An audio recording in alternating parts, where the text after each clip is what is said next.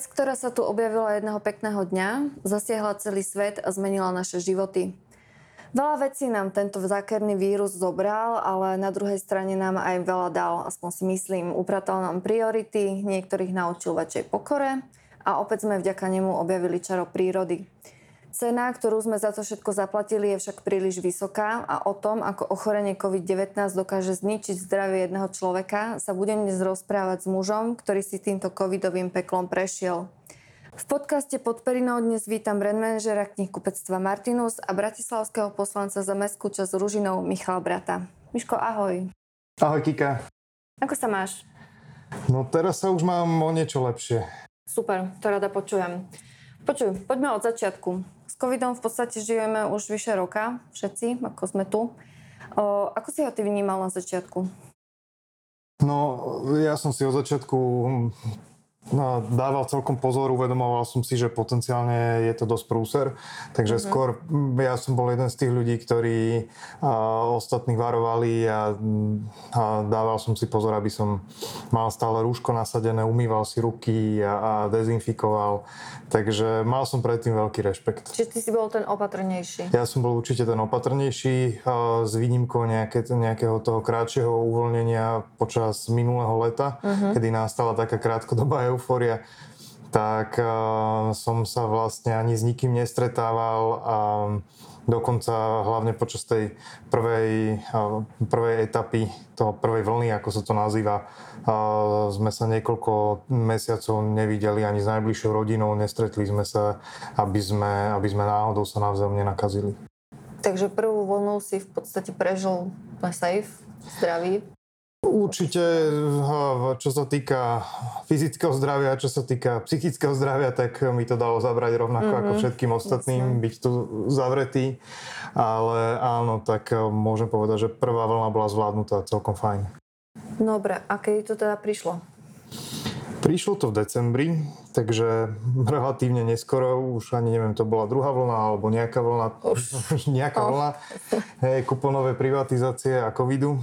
A a jedného dňa v decembri som zistil, že nie som iba tak bežne zničený a vyšťavený z roboty, ale cítim sa tak, začínam sa tak chrípkovo cítiť a, a zároveň som zistil, že nemám čuch.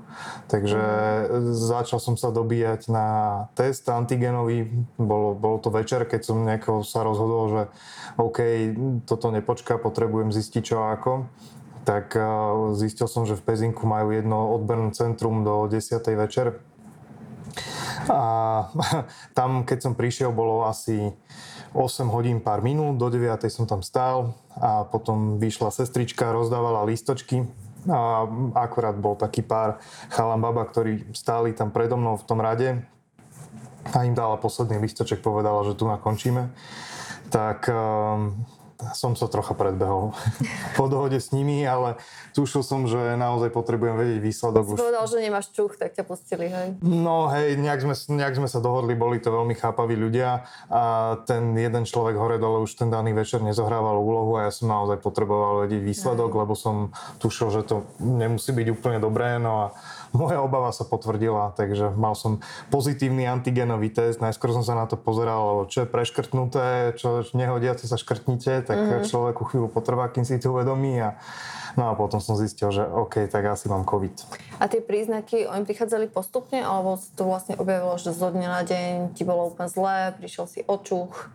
Ak to bolo vlastne, alebo ja som sa snažil um, to nejako že spätne vystopovať um, už aj z toho dôvodu, aby som zistil, že s kým som sa stretol uh-huh. a možno aj to, že od koho som sa nakazil, aj keď na tom v konečnom dôsledku až tak nezáleží, ale neprišiel som na to. Ten nástup bol u mňa taký naozaj, že pozvolný, že povedal by som taká, taká že horšia chrípka uh-huh. a, a keby, keby som nebol strátil ten čuch, tak eh, by som, by som nečakal, že, že je to niečo iné. Dobre, a kedy to začalo byť také vážne, keď eh, to bola taká ľahšia chrípka na začiatku? To je na tomto zaujímavé, že ja som tú akutnú fázu toho covidu, tých 10 dní karantény plus minus, prežil relatívne OK, že mm-hmm. človek sa samozrejme troška zlakne, a uvažuje, že či náhodou neskončí v nemocnici alebo ešte horšie. Ale po nejakých dvoch, troch dňoch som si povedal, že asi teda našťastie nebude mať ťažký priebeh a naozaj, že postupom času, síce sa mi ešte čuch nevrátil, ale tie ostatné príznaky povedzme, že ustupovali. Mm-hmm. A Vianoce a Silvester som síce s menším množstvom energie, ale predsa prežil viac menej OK Nechal som si spraviť tie um, testy na protilátky, takže sa mi potvrdilo, že áno, mám vytvorené protilátky, prekonal som COVID.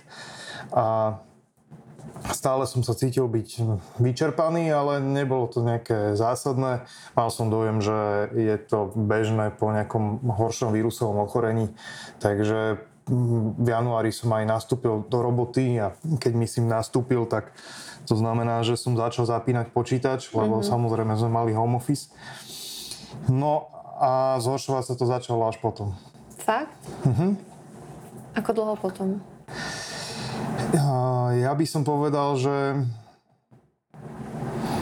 možno od 2. januárového týždňa som začal mať dojem, že no dobré, ale teraz už by som sa fakt mal začať mm-hmm. cítiť lepšie a nie horšie, ale dial sa presný opak, že začal som pociťovať bolesti na hrudi, začala ma každý deň bolieť hlava a začali sa rôzne, že bizarné príznaky typu, že a, vyrážky, vypadávali mi vlasy, a, najhorší, najhorší príznak alebo najhoršia vec je volajú to pekne, že brain fog, že mozgová hmla.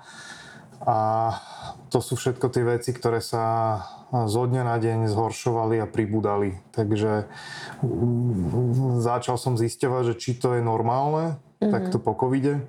A dočítal som sa, že naozaj nemala množstvo ľudí, ktorí ktorým teraz už teda spätne prisudzujú diagnózu, že long COVID, alebo dlhý COVID, malo presne tento priebeh, že ten, tá samotná akutná fáza u nich dopadla relatívne bezproblémovo a mali dojem, že to je do nejakej miery ukončené. Dokonca niektorí, že začali znova, že skúsili športovať a potom prišiel náhly zlom a u iných proste sa to takýmto spôsobom, tá krivka vyvinula, že sa to po nejakej dobe krátkeho zlepšenia znova začalo rapidne zhoršovať. No a toto bol teda aj ten môj prípad. Takže si šiel k lekárom späť? Hm.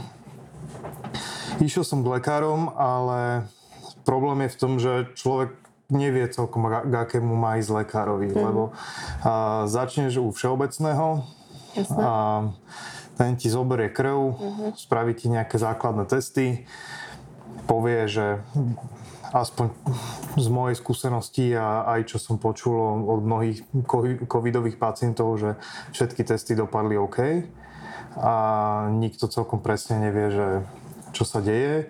Potom človeka pošlú k špecialistom, respektíve treba povedať, že v tomto som mal šťastie, lebo tým, že aj, aj v rodine sa mi snažili nejakým spôsobom pomôcť, tak aj po známosti mi, mi vybavili nejaké návštevy u lekára, pričom na špecialistov by som štandardne čakal podstatne dlhšie. Jasne. No ale mm, človek si tak nejako skúsi zistiť, že, že čo by mal robiť. A po tom covide najväčšie prúsery sú srdce, plúca, mozog a potom ďalší asi 10-15 príznakov a odlišných dôvodov, ale tak povedzme, že toto sú tie najaktuál a toto sú tie najzávažnejšie. No, takže som si absolvoval vyšetrenia srdca, vyšetrenia plúc, MR mozgu alebo CT, teraz neviem, aký je medzi tým rozdiel, jedno z týchto dvoch. A vlastne všetky výsledky dopadli dobre. To je zaujímavé, lebo keď ťa videli v akom stave a že vlastne máš po covide a že to s tým súvisí, nechceli ťa hospitalizovať rovno? No jednak vtedy boli plné nemocnice ľudí, ktorí boli aj na dýchacích prístrojoch uh-huh. a ventilátoroch a tie moje príznaky mm, možno až tak nebolo vidno návonok. Uh-huh. To znamená, že hej, videli, že, že zadýcham sa, len čo sa postavím do stoličky a vyskočí mi tlak ale inak proste to srdce nejaví známky poškodenia. Videli, že sa zadýcham po krátkej aktivite, ale keď mi kontrolovali pľúca, tak tiež nejavili známky poškodenia. MR mozgu tiež vyšlo dobre. A všade len skonštatujú, že, že OK, ale neberte naše výsledky až tak veľmi do úvahy, lebo podľa toho, že čo počúvame aj zo zahraničia, že potrebovali by sme lepší prístroj, my máme len MR 1 Tesla, potrebovali by sme 3 Tesla, aby tam niečo bolo vidieť. Výborne. A, a tak ďalej, a tak ďalej.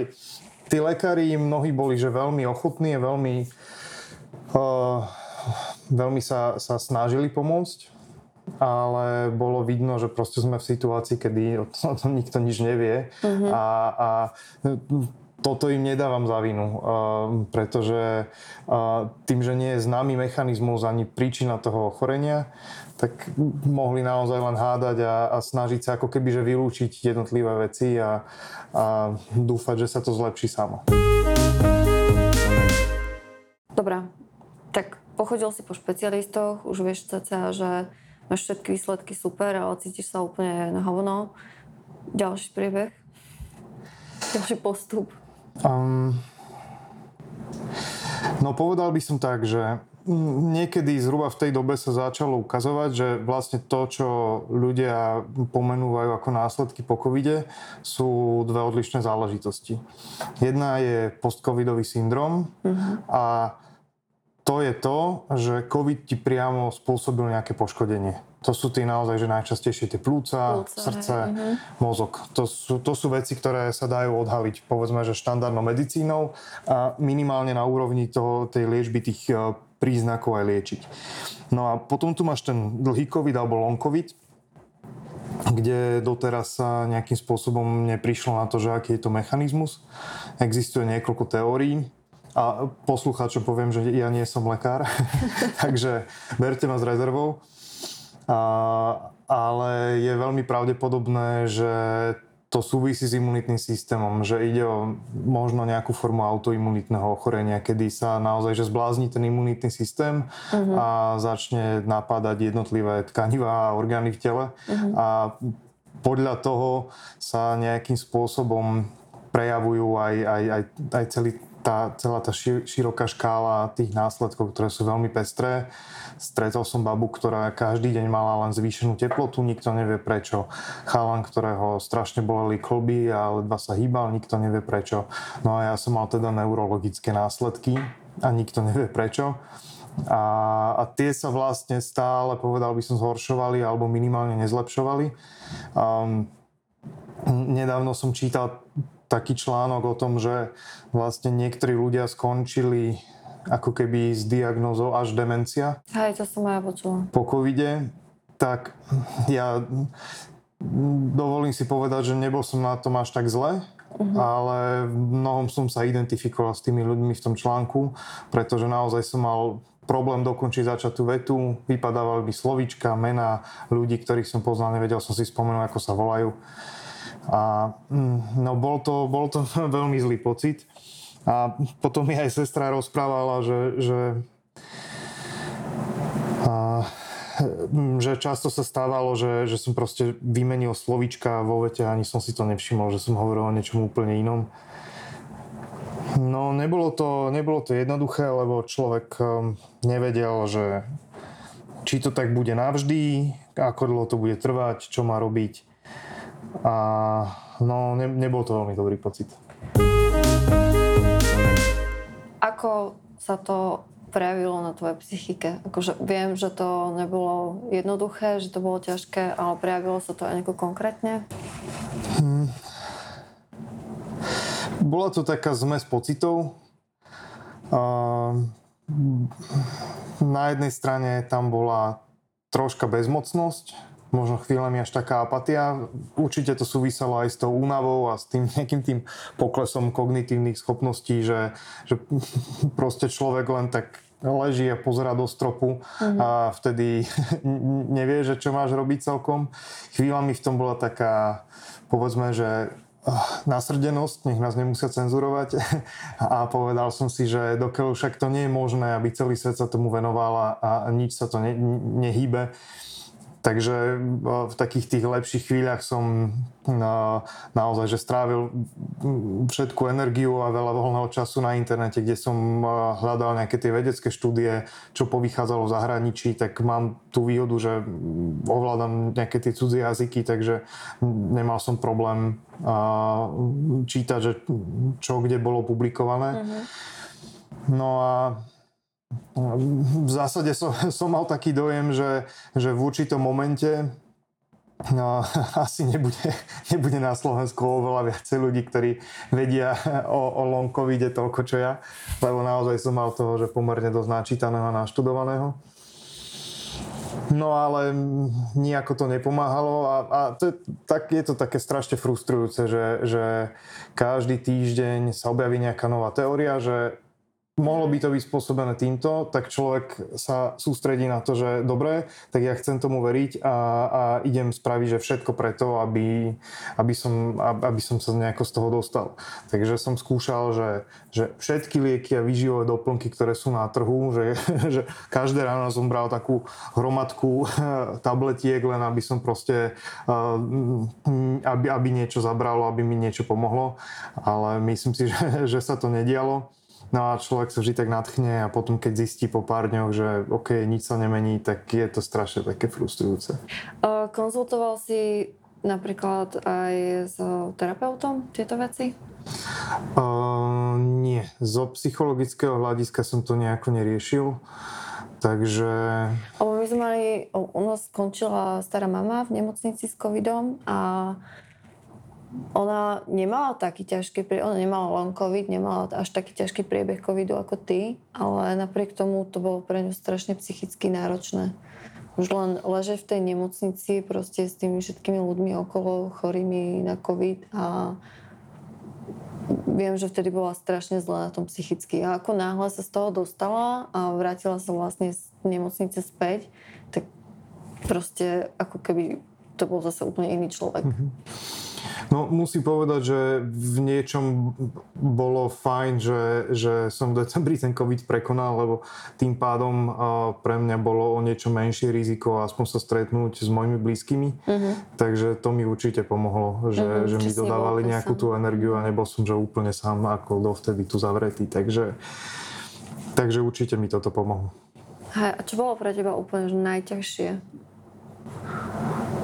Najťažšie bolo to, že človek netuší, že ako to dopadne a číta informácie o ľuďoch, ktorí uh, už v tej prvej vlne sa nakazili a zažívajú si toto po 8, 9, 12 mesiacoch a, a stále sú na tom rovnako. O ľuďoch, ktorí skončili na vozíčku, lebo sa nevedia ani len poriadne hýbať, o ľuďoch, ktorí a, prišli o prácu, všetky peniaze a sú odkazaní na pomoc rodiny. A ja, ja tiež sa živím hlavou, takže Uh-huh. Tým, že uh, toto bol ten môj hlavný postihnutý orgán, tak som netušil, že čo bude, čo bude so životom a, a či proste zostane niekomu na krku a bude to navždy tak, alebo, alebo proste jedného dňa sa to nejakým činom zlepší. Mm. A kedy sa to začalo zlepšovať? Uh, prebiehalo to asi tak, že uh, jedného dňa bolo to niekedy možno vo februári, možno v marci, nie som si už teraz istý, a začali zo zahraničia chodiť správy, že lekári hlásia zlepšenie stavu u lonkových pacientov po vakcinácii. Mm-hmm. Začalo no, podľa, podľa nejakých tých prvých neoverených výsledkov boli to vyslovené, že anekdotické informácie, že, že lekári hlásia, to nesplňa všetky um, nároky kladené na lekárske a vedecké štúdie, ale bola tu táto informácia, že niektorým sa čiastočne polepšil stav, niektorým sa výrazne zlepšil stav. A Takže od toho dňa som si povedal, že okrem všetkých tých ďalších liekov a naozaj, že vyskúšal by som, že čokoľvek, ja som si zháňal Ivermectin, lebo racionálne som si Aj my sme ho uvedomoval, zháňali, že, jasné. Že, že vyskúšaš všetko, keď vyskúšam potrebuješ. všetko a hoci čo. No. Takže som si povedal jasne, však vakcínu tak či tak by som samozrejme Mhm. prijal, ale, ale tak toto by asi teraz mohla byť moja priorita a nejaký ten ďal, ďalšia nádej. No a opäť e, vďaka rodine, ale e, nebolo to len, že, že by som nejako pasívne čakal. Naozaj, že zapísal som sa do zoznamu náhradníkov, kde sa len dalo. Chodil som čakať e, pred štadión, že či náhodou na mňa nezvýši nejaká vakcína. A teda podarilo sa to vďaka tomu vybaviť a dostal som, dostal som niekedy v apríli Myslím si, že to bolo, neviem, či to bolo koncom marca alebo začiatkom apríla som dostal vlastne prvú dávku uh-huh. vakcíny. A bol to Pfizer, ale opäť, keby mi povedali, že dostanem Sputnik 64, tak beriem hoci čo. No a zhruba na 5. deň, 4. 5. deň po tej prvej dávke vakcíny som sa ráno zobudil a povedal som si, že OK, že teraz mám po, po mesiacoch, že, že o niečo jasnejšiu hlavu a mám dojem, že, že troška jasnejšie rozmýšľam. A, a vtedy je, sa to úplne jednoznačne začalo, začalo zlepšovať. To je úžasné, ale... No.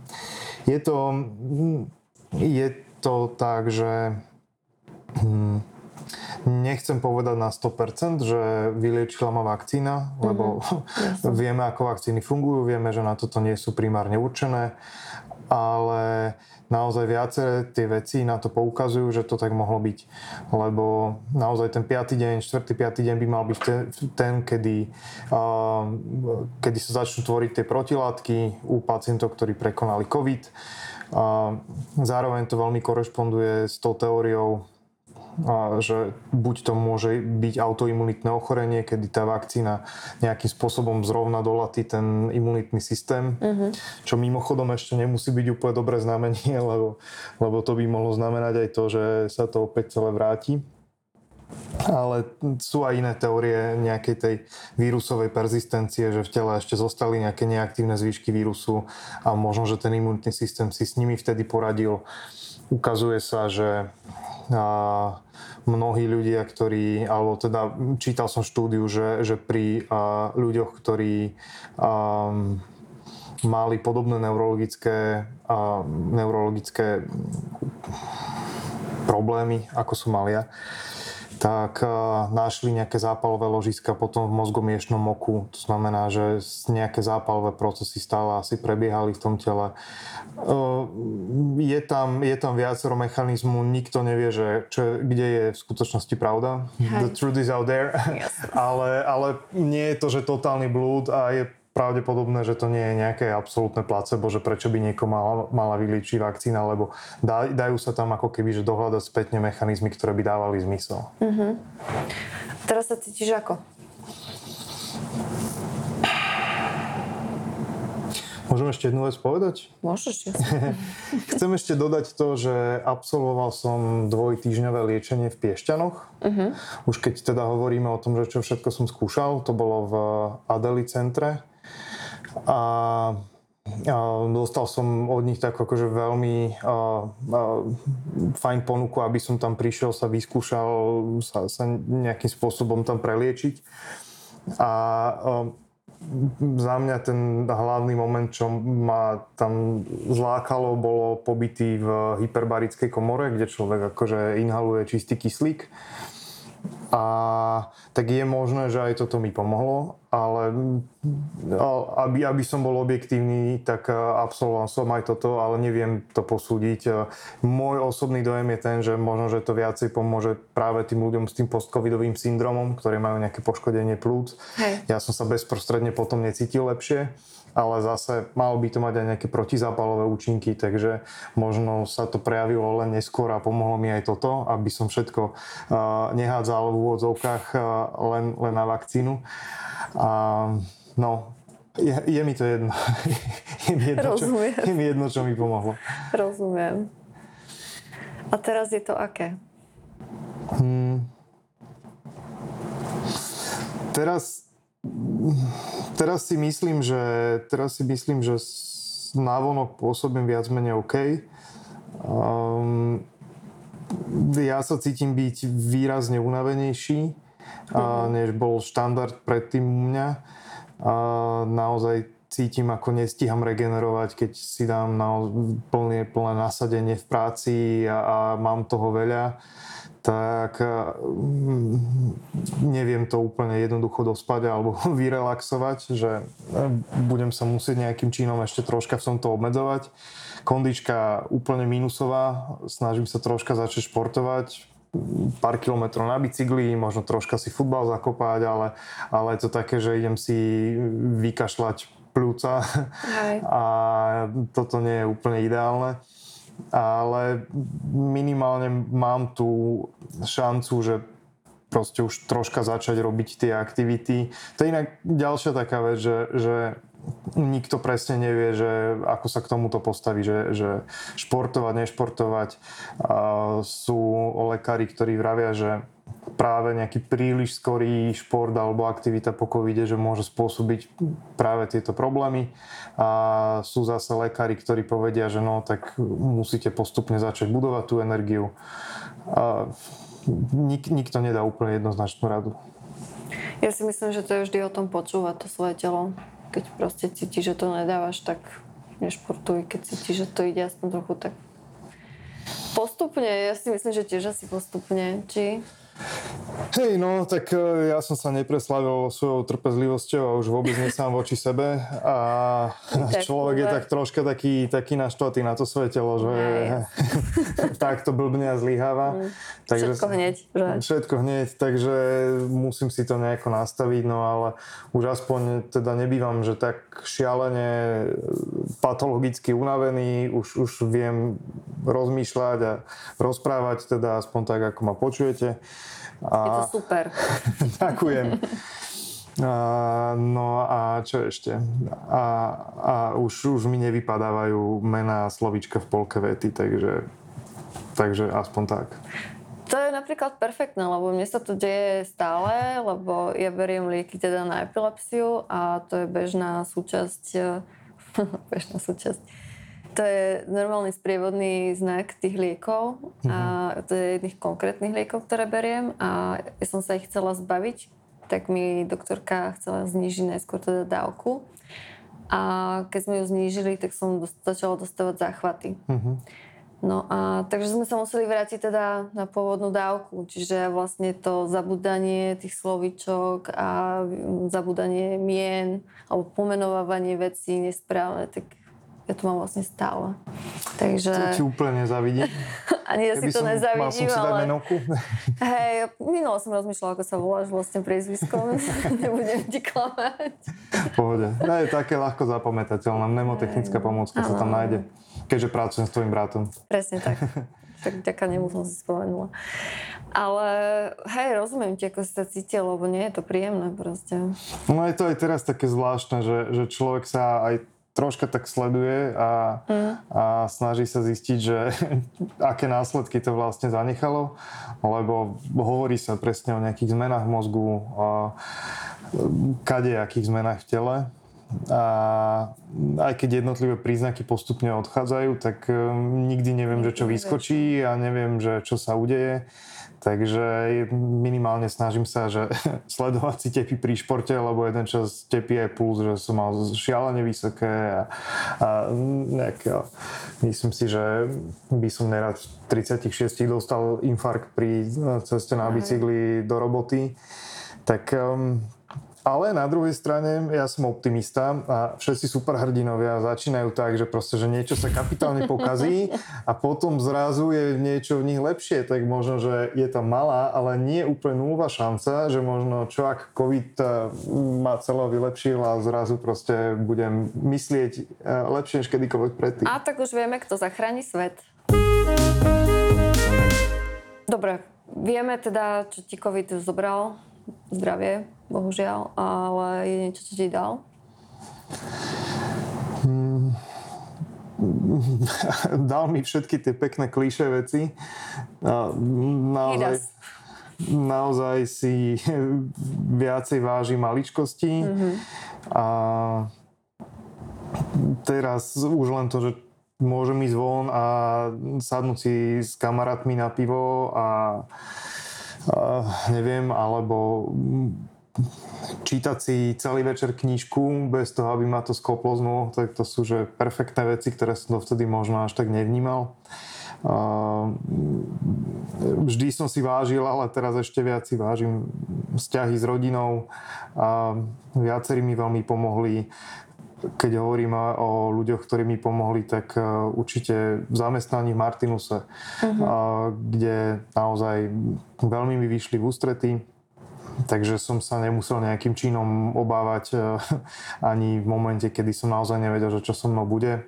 Takže za to som im veľmi vďačný a, a to sú také veci, ktoré človeka trknú, až keď to naozaj zažíva na vlastnej koži. Takže, takže áno, niečo, niečo mi to určite dalo. Čo by si odkázal tým, ktorí stále tvrdia, že COVID je len iný druh chrípky? Hm, tak nech idú do prdele, no. Tak čo ti na to poviem? Pekne. No tak, čo, čo s takými ľuďmi? No lebo pre mňa je to, že ultimátne sebectvo. Lebo to je človek, ktorý, aby nemusel spraviť, že nejaký malý ústupok, tak proste si zdôvodní, otočí si celý svet a je presvedčený. On vlastne, že je ochotný staviť zdravie ľudí okolo neho, nielen svoje, ale proste zdravie jeho blízkych a možno aj celého sveta na to, že on má proste pravdu, lebo jemu sa niečo nechce, on sa niekde niečo dočítal, prípadne mu to povedal nejaký uh, mizerný fejkový facebookový lekár. A, a to je proste, že s takými sepcami, no čo, čo už s nimi, no tak uh, neželám nikomu nič zlého, nikomu neželám COVID, naozaj, že nikomu, ale bojím sa, že keď príde tretia vlna, alebo už koľka to bude, tak zase to niektorí ľudia sa presvedčia na vlastnej koži, že, že sa mýlili. No. Amen. Amen? Amen. Dobre. Ďakujem, Miško, za rozhovor. Ja ti ďakujem.